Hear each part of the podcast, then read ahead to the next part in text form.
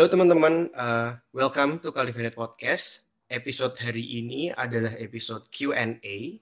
Jadi kalau kalian mau dengerin episode sebelumnya, kalian bisa cek angkanya, nomornya di episode sebelumnya biar kalian lebih ngerti Q&A hari ini itu tentang apa.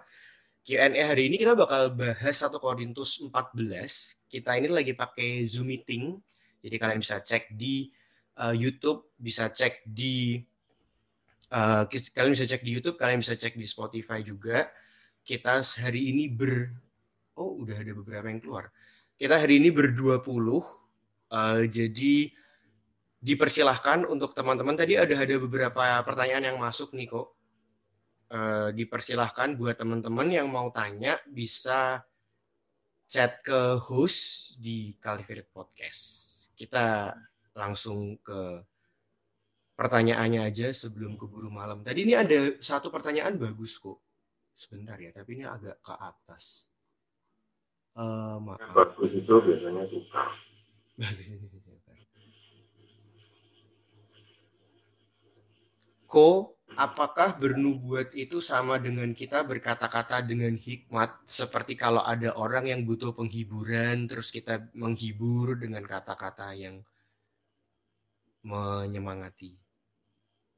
Beda ya atau gitu? Ya begini,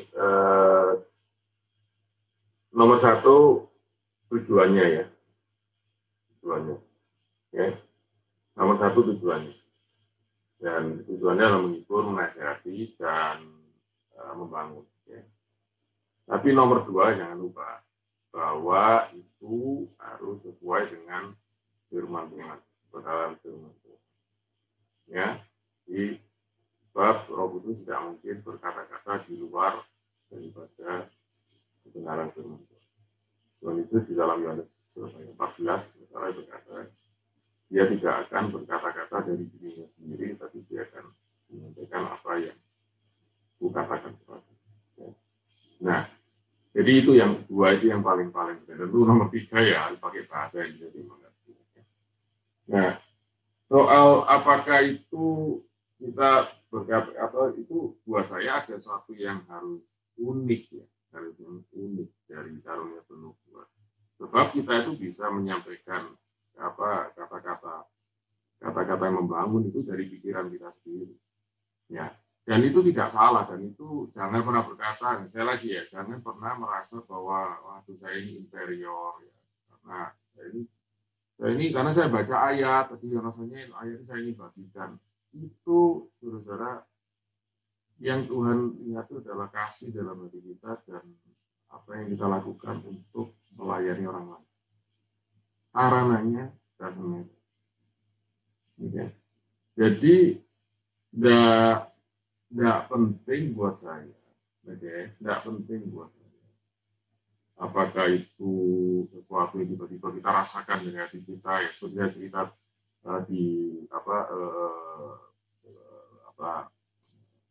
podcast yang sebelumnya tentang pengalaman saya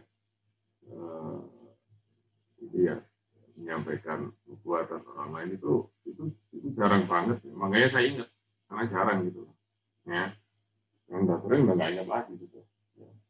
Nah, jadi tidak harus begitu. Tapi saya lebih sering saya bicara kepada orang lain, saya lewat telepon, lewat WA, lewat temu langsung. Saya menyampaikan dari hikmat yang saya miliki, yang dapat dari firman Tuhan. Ini sampaikan banyak kebenaran firman Tuhan. Cuma yang saya rangkai dengan kata-kata yang lebih mudah, lebih mengerti, ya, daripada cuma dibacakan ayat. Saya tidak merasa tiba-tiba Roh Kudus menggerakkan, tidak, itu hikmat ya, dan itu hasil belajar sama Tuhan, merenungkan firman Tuhan itu kan akumulatif gitu. Dan itu hikmat yang muncul dari situ. Saya bahasa Inggrisnya I give no fuss. Saya tidak pusing ini harus begini, harus begitu. Perbedaannya adalah masalah itu. Paulus bilang, kalau kamu punya kasih, itu yang indah di mata Tuhan. Sebaliknya kalau kamu punya karunia tapi kamu tidak punya kasih, you are nothing. Jadi jangan terlalu terfokus kepada ini harus yang kelihatan supranatural. Kalau kamu lihat di Alkitab ya, dari Kejadian sampai Wahyu, oke? Kamu coba hitung prosentasenya aja kawan-kawan. Kamu cari, kamu lihat. Namun kalau Alkitab itu ada kejadian-kejadian supranatural, ada kejadian-kejadian namanya supranatural, mujizat itu ada. Tapi coba kamu lihat dari Wahyu, lebih banyak mana yang natural sama supranatural. Jangan salah ya, saya tidak pernah meniadakan supranatural, tapi kita itu terlalu obses dengan supranatural. Sehingga demikian juga, kalau kita itu lagi cool ya, lagi sosial group, bilang, ayo bersaksi, menginginkan ciptakan, kenapa? Karena kita merasa tidak ada yang supranatural kita bisa saksikan. Kalau kita cuma ngomong, saudara, saya bersyukur 1 minggu ini dari cool yang lalu sampai hari ini, Tuhan melihara hidup saya, ada beberapa masalah yang sempat terjadi, tapi akhirnya Tuhan tolong. Kita merasa, itu apa ya pantas ya diceritakan. Kenapa? Karena kita tidak menghargai lagi karya Tuhan yang lewat jalur natural. Obses dengan supranatural. Padahal kalau kita lihat, Tuhan bekerja itu lebih banyak dengan cara yang natural daripada check it out. Tapi di situ Tuhan bekerja. Satu contoh ekstrim. Kalau kita lihat hidupnya Yusuf. Yusuf itu ngalami supranatural apa dari mereka? Ya orang bilang, tapi dia bisa menyaksikan mimpi. Oke, selain itu apa? Hidupnya Yusuf itu apa yang supranatural? Tidak ada. Masukin sumur, dijual ke jadi budak, itu supranatural? Absolutely not. Dibawa ke rumah Potifar, naik pangkat, dibujuk oleh Potifar, difitnah, masuk penjara lagi. Mana supranatural? Ya kan? Sampai akhirnya dia dipanggil lalu suruh menafsirkan mimpi Firaun. Oke? Coba lihat hidupnya Ruth. Ya, baca kitab Ruth. Mana supranatural? Lalu kita tidak bilang Tuhan bekerja di situ. Tuhan tidak bilang tangan Tuhan yang menuntun Ruth sampai dia bisa ketemu dengan Tuhan. Tuhan bekerja. Kita terlalu obses dengan supranatural. Sehingga kita tidak menghargai waktu Tuhan bekerja. Saya sedikit keluar untuk menekankan lagi. Selama kita mengasihi orang lain, kita melayani orang lain, Tuhan bisa pakai kita. Lewat hikmat yang kita sudah miliki, lewat pengetahuan firman Tuhan yang kita punya, yang kita bisa bagikan, atau Tuhan bisa pakai kita. Lewat suatu yang supranatural. Dua-dua tidak ada lebih tinggi dari yang lain. Karena itu Tuhan dia adalah tinggi. Tak kasih tahu. Saya kasih tahu bagi saudara semua. Jangan merasa dirimu lebih hebat karena kamu diberi karunia supranatural. Yang hebat itu Tuhan. Dan Tuhan kasih sama kita semua. Itu tidak membuat diri kita lebih hebat. Itu cuman seperti kita itu, ya ada orang tiba-tiba dikasih kalung emas, yaitu ada berliannya. Orangnya tidak berubah, orangnya tetap itu. Cuman karena dikasih kalung itu kelihatan lebih bagus. Tapi orangnya yang bikin bagus itu kalungnya. Kalung itu seperti kalung. Tapi orangnya tidak berubah. Orangnya tidak lebih hebat. Tapi kalau orang itu menghasilkan buah roh, itu orang yang pasti berubah. That's it.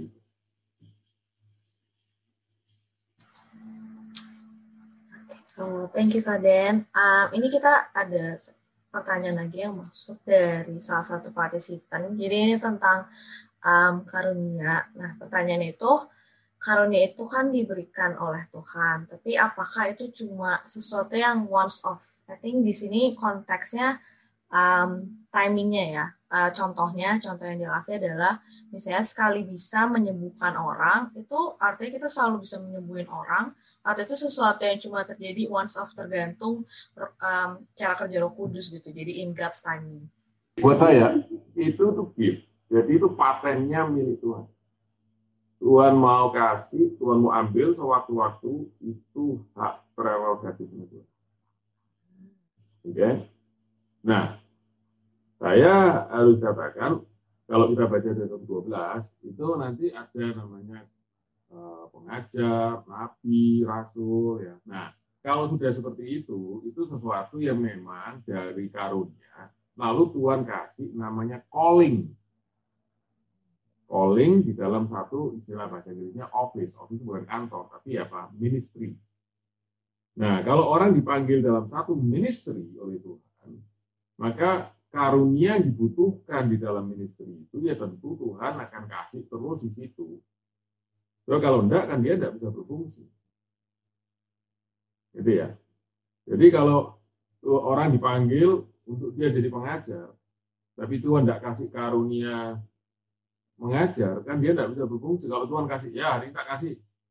Nah, besok enggak, minggu depan tak kasih lagi. Nah, kan enggak bisa.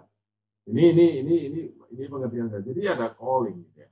Nah, tapi untuk kita masing-masing dengan yang lain, yang Tuhan tidak kasih jabatan khusus. Kamu tak pakai khusus jadi healer. Gitu kan enggak ada jabatan healer gitu. Ya. Ya, Tuhan kadang-kadang pakai kita untuk menyembuhkan gitu. Nah, ini kalau biasanya orang tuh punya pendapat seperti ini. Kalau orang dipanggil untuk penginjilan, ya, dipanggil untuk penginjil, bisa saja Tuhan kasih sama dia karunia yang terus menyertai dia, itu karunia sembuhan. Kenapa? Karena dalam penginjilan itu, ya, tanda-tanda mujizat itu bisa Tuhan pakai, ya, dalam bahasa Inggris jadi sign and wonders, ya, untuk membawa orang menerima Injil, gitu ya. Nah harus lewat itu, tapi bisa lewat itu. Karena itu kadang disertakan di situ, terus ada di situ. Oke. Tapi untuk jemaat Tuhan secara umum kita semua bisa pakai sewaktu-waktu untuk kita bisa berdoa atau sembunyi. Makanya memang ini semua ya, kalau kita mau dipakai Roh Kudus gitu. Ini kan Roh Kudus yang dipakai kan. Maka ya kita istilahnya yang kita harus peka. Ya benar, tapi pekanya itu gimana? Pekanya adalah kita punya hati yang mau melayani. Kita mau jadi pelayan. Kita bukan mau jadi superstar. Itu yang saya mau tekankan terus. Nah itu. Tuhan tidak cari capability. Mencari availability and humility. Kok, ini ada yang nanya lagi nih kok. Kayaknya dia tadi masih agak bingung. Dia jadi refer ke episode kita sebelum ini kok, yang Bible Study 1 Korintus 14. Dia tuh nangkepnya nubuat itu hasil dari berbahasa roh. Nah, jadi apakah dia bisa bernubuat tapi tidak bisa berbahasa roh. Jadi kayaknya dia nangkapnya sepaket gitu kok.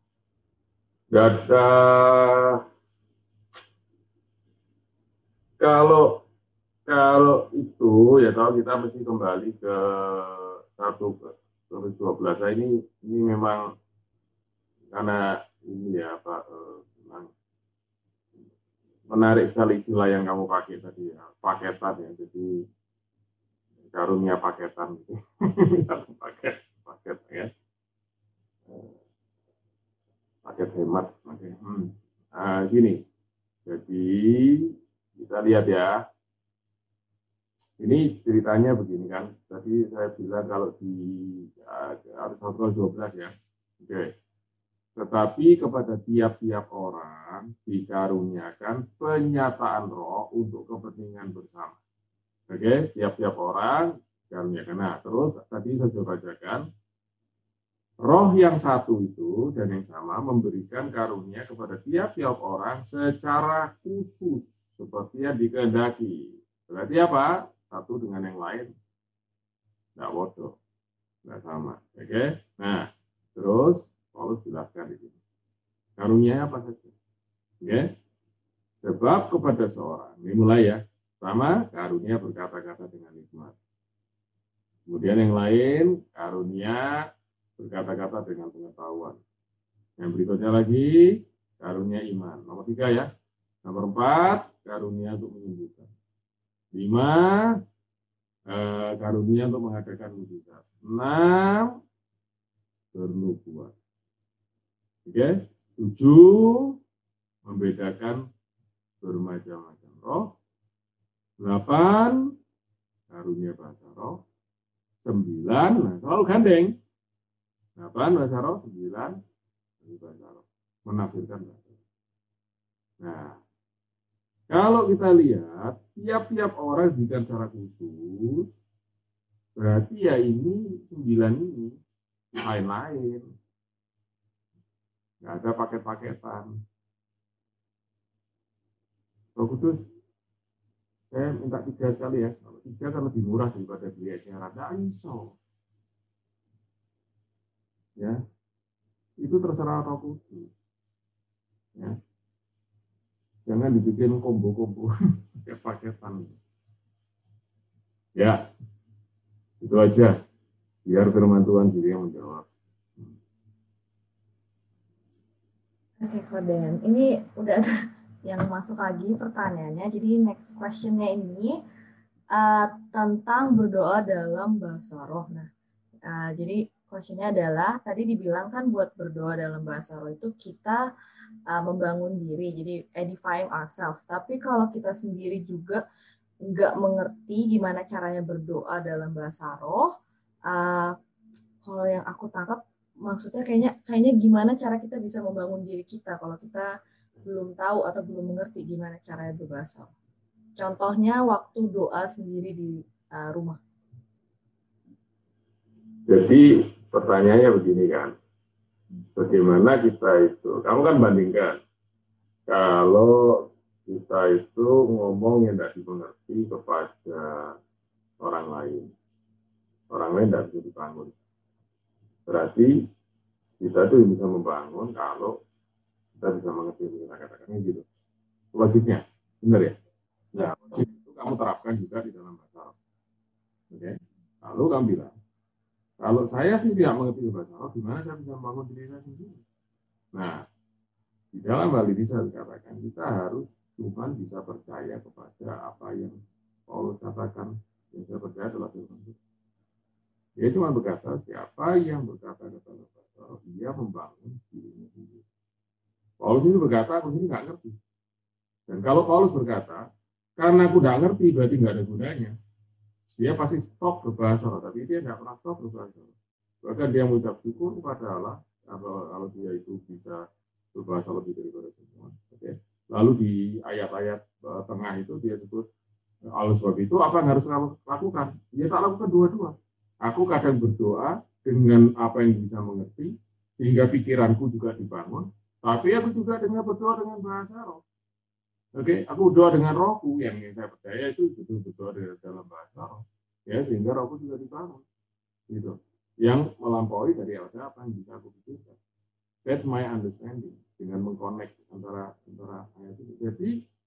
Jadi mekanismenya seperti apa? Kalau saya tidak mengerti kok saya bisa dibangun, kita tidak usah memikir seperti itu sebab itu sudah menyangkut hal yang supranatural yang melampaui pikiran kita. Cukup percaya bahwa firman Tuhan berkata seperti itu dalam konteks yang memang seperti itu. Sudah tidak bisa ditafsirkan lain lagi. Jadi Paulus itu orang yang sangat rasional. Paulus sangat-sangat logical, sangat rasional.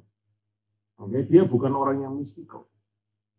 Ya, jadi kalau dia tahu dan dia merasa dia tidak dapat apa-apa, oke, karena dia tidak ngerti bahasa Arab, pasti dia sudah stop berbahasa Arab.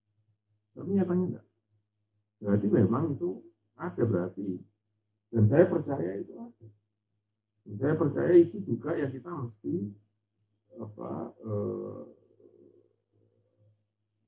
lakukan gitu, kalau kita sudah diberi karunia bahasa Indonesia gitu.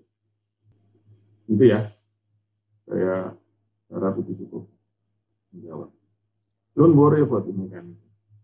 Just believe what the Bible says. Terima kasih, Ko. Ada satu pertanyaan lagi nih, Ko Den.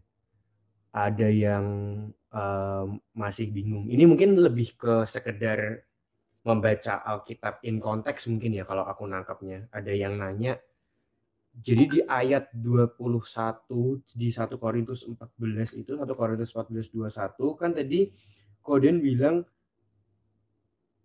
oleh orang-orang yang mempunyai bahasa lain dan oleh mulut orang-orang asing aku akan berbicara kepada bangsa ini, namun demikian mereka tidak mendengarkan aku, firman Tuhan.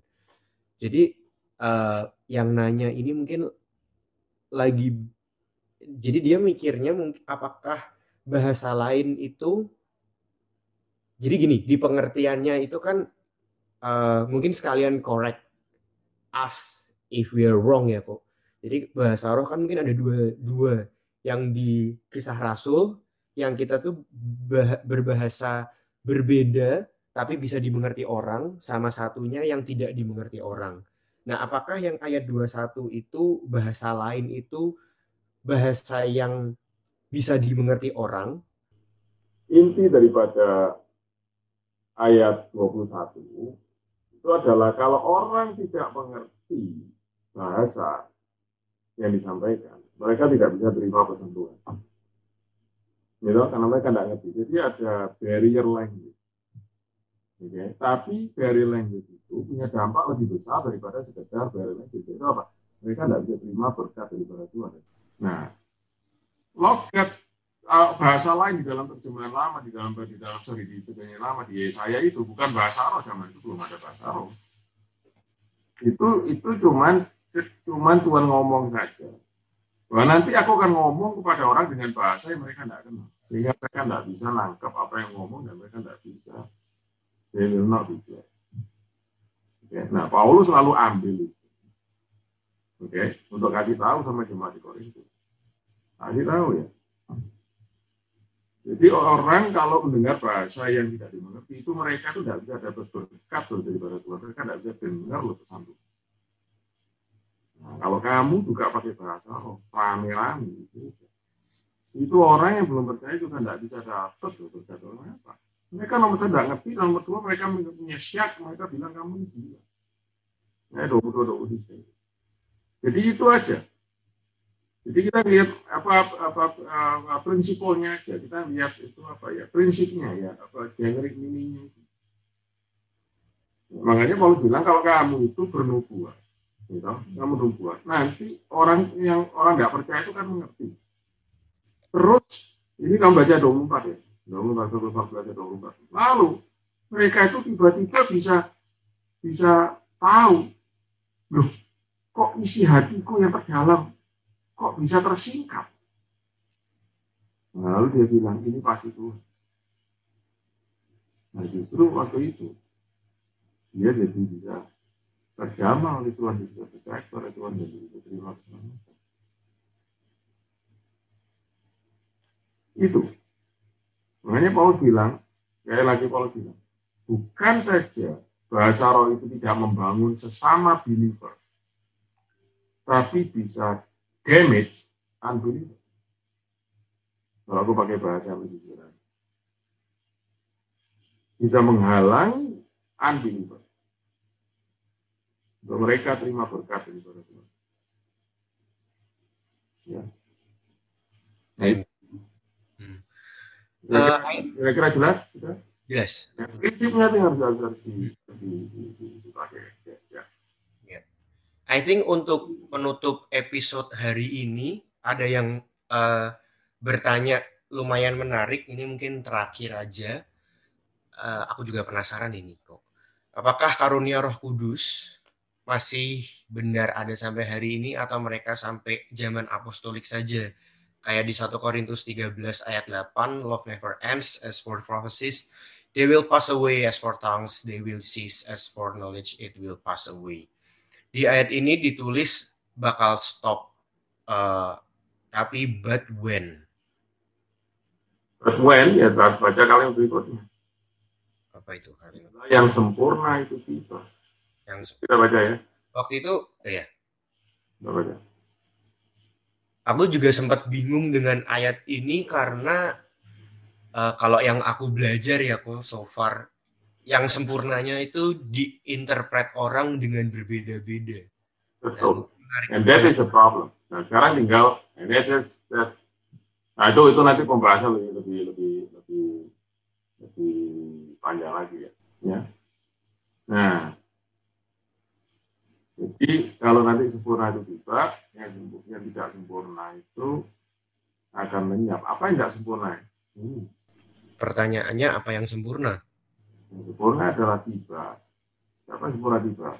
Dan saya percaya orang-orang yang menganut paham kontinuitas itu percaya adalah Tuhan Yesus. Untuk Tuhan Yesus itu benar-benar kesempurnaan itu akan tiba. Sebab sebelum Tuhan Yesus datang kembali, maka kita tidak akan pernah sempurna dan kita masih terus harus dibangun dan Roh Kudus masih terus bekerja. Yang saya pernah bahas itu di salah satu Bible study waktu saya bahas ayat ketika aku kanak-kanak aku berpikir seperti kanak-kanak yang seringkali diambil di luar konteks. Tapi ini Paulus menunjukkan bahwa sekarang ini antara yang sempurna dengan yang tidak sempurna dengan yang sempurna. Paulus berkata sekarang ini kita tidak sempurna, jadi aku masih seperti anak-anak yang masih harus belajar. Gitu. Tapi nanti satu kali kalau sempurna tiba, aku jadi orang dewasa dan kalau dewasa dikatakan aku meninggalkan sifat kanak-kanak itu. Jadi aku tidak pakai lagi, gitu, apa yang anak-anak pakai yang tidak sempurna itu.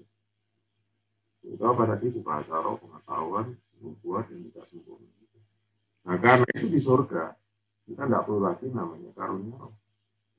Ya. Nah, yang kamu bilang terjemahannya macam itu, tentu tafsiran satu lagi adalah bahwa yang sempurna tiba adalah kanon Alkitab. Bible, ya. Bible.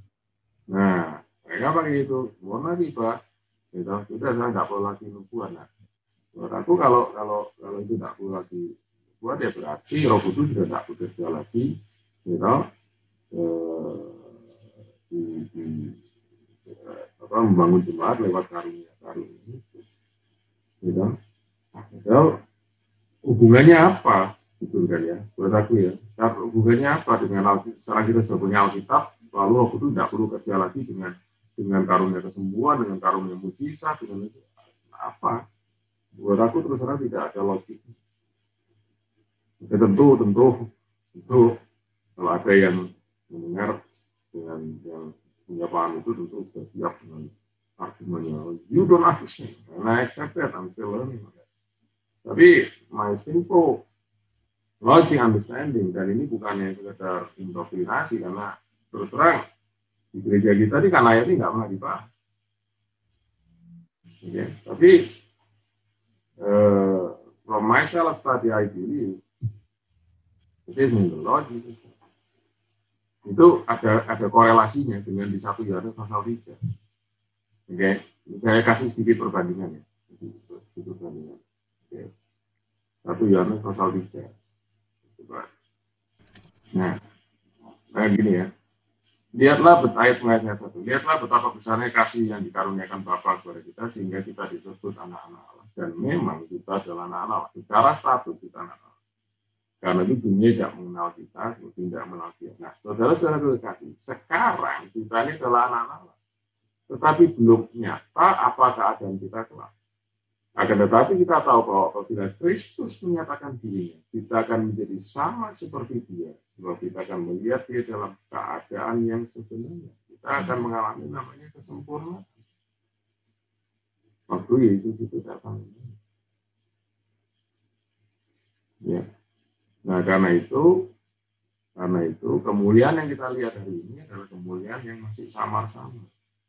Seperti yang 1:13 bilang, aku melihat sesuatu dalam cermin yang samar-samar, yang tidak jelas. Tetapi pada yang sama, gitu, Roh Kudus terus bekerja, mengubah hidup, memberikan transformasi. Sehingga itu Paulus katakan di 2:18, dia ngomong lagi juga soal cermin. itu kita diubahkan dari kemuliaan kepada kemuliaan yang semakin besar. Itu aku yakin bahwa the perfection points to the second coming. Karena disitulah semua proses berhenti dan kita mengalami semuanya sempurna. Sekarang ini, siapa diantara kita yang berlaku kata sains dan suci tanpa kata enggak?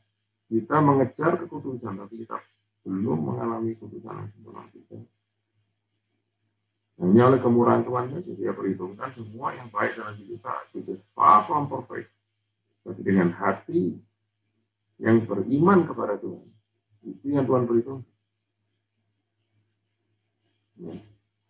Nah, tapi satu kali yang sempurna itu akan kita. Kita akan diubahkan tubuh kemuliaan semua, termasuk tubuh kita ini. Kita ini tidak sempurna, bahkan bukan tidak sempurna, tubuh kita ini merosot dari hari ke hari. Itu nanti tubuh kemuliaan itu. Kapan terjadi? Bukan waktu Alkitab ini, tapi waktu ini. Tuhan datang kembali. Nah, karunia roh juga begitu. Kalau karunia roh dibutuhkan untuk apa? Membangun tubuh Kristus itu kunci. Nah, apa setelah Alkitab itu dikanonkan atau kita Alkitab sudah lengkap, tubuh Kristus tidak perlu dibangun lagi? Enggak, masih perlu dibangun dan masih Roh Kudus masih perlu bekerja. Nah, itu.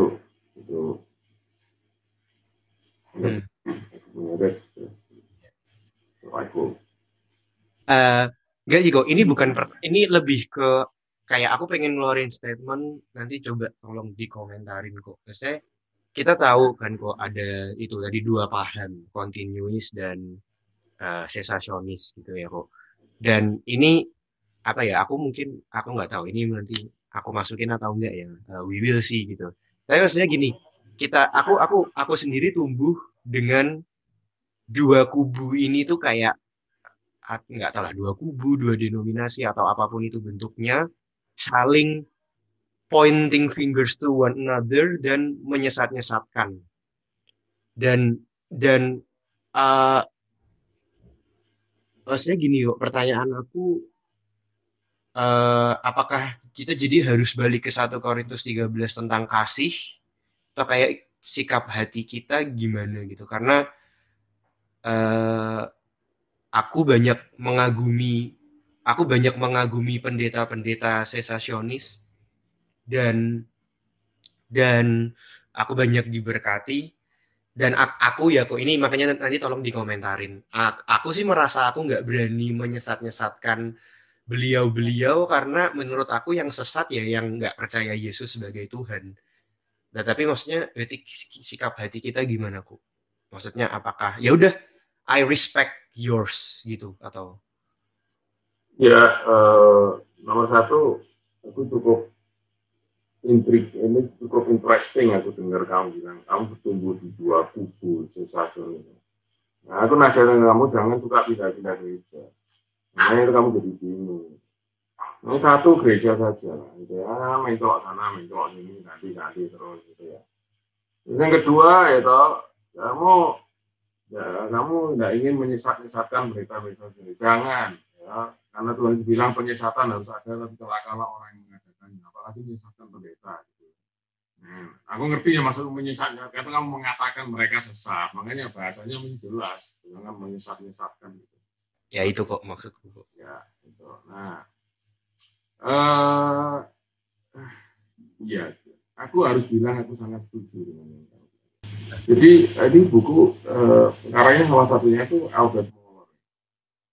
Di situ dia menunjukkan tentang kita ini kan gereja ini kan banyak sekali denominasi macam-macam.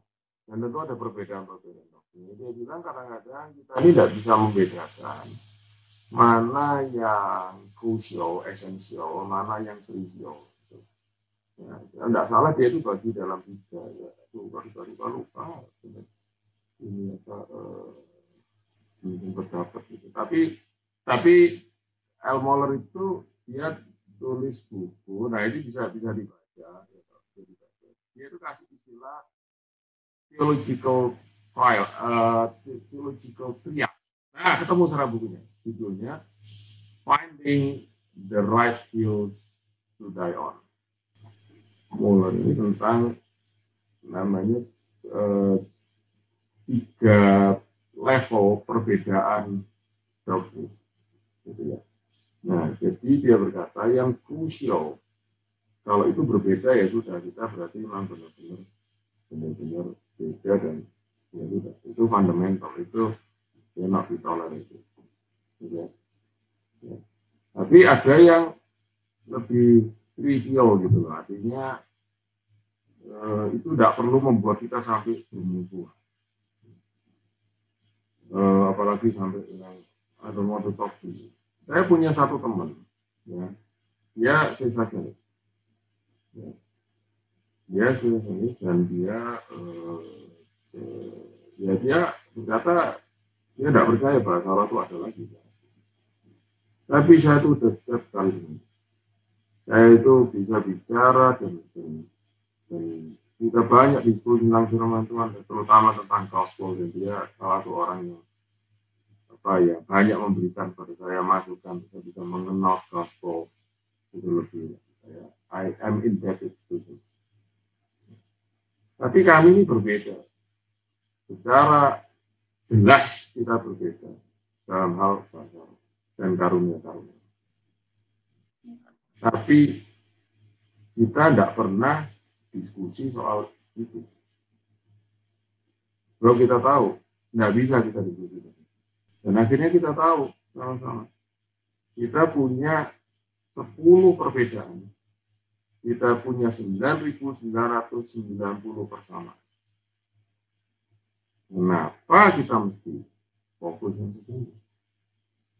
Sedangkan yang 9.990 itu lebih esensial. Dan kita tidak diselamatkan karena bahasa roh, diselamatkan karena salib. Itu lagi fokusnya.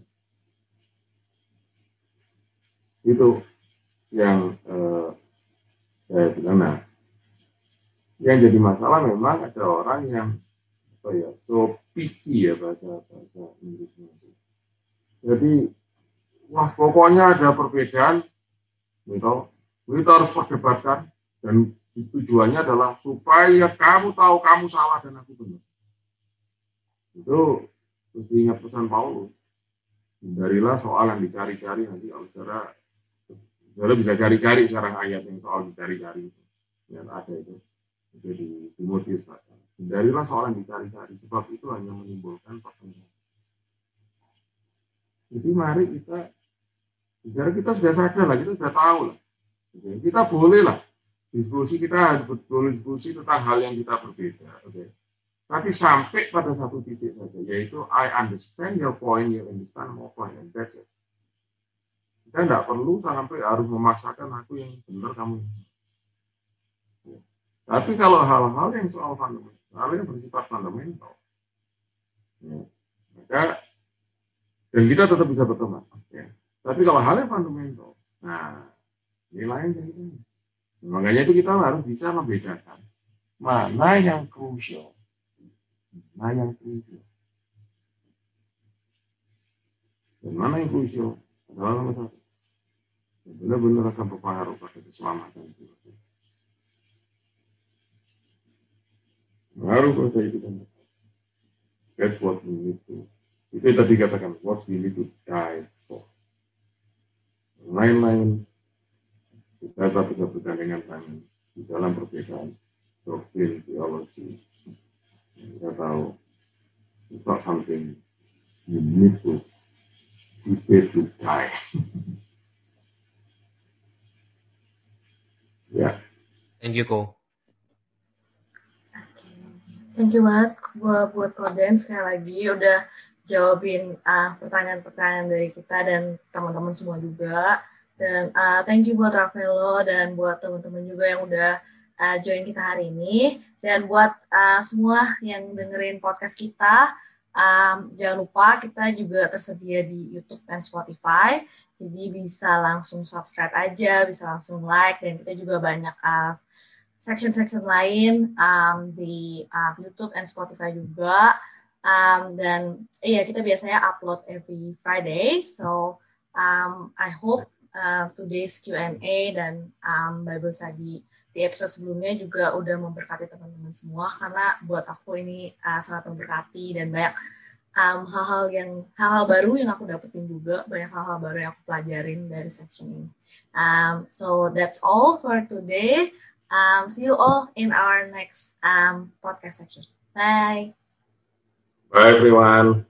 Thanks for joining. Terima kasih sudah mendengarkan podcast kami. Share podcast ini kalau menurut kalian memberkati. Caldefinite Podcast tersedia di Spotify dan YouTube, dan kalian bisa cek juga Instagram kita di caldefinite.podcast. Terima kasih.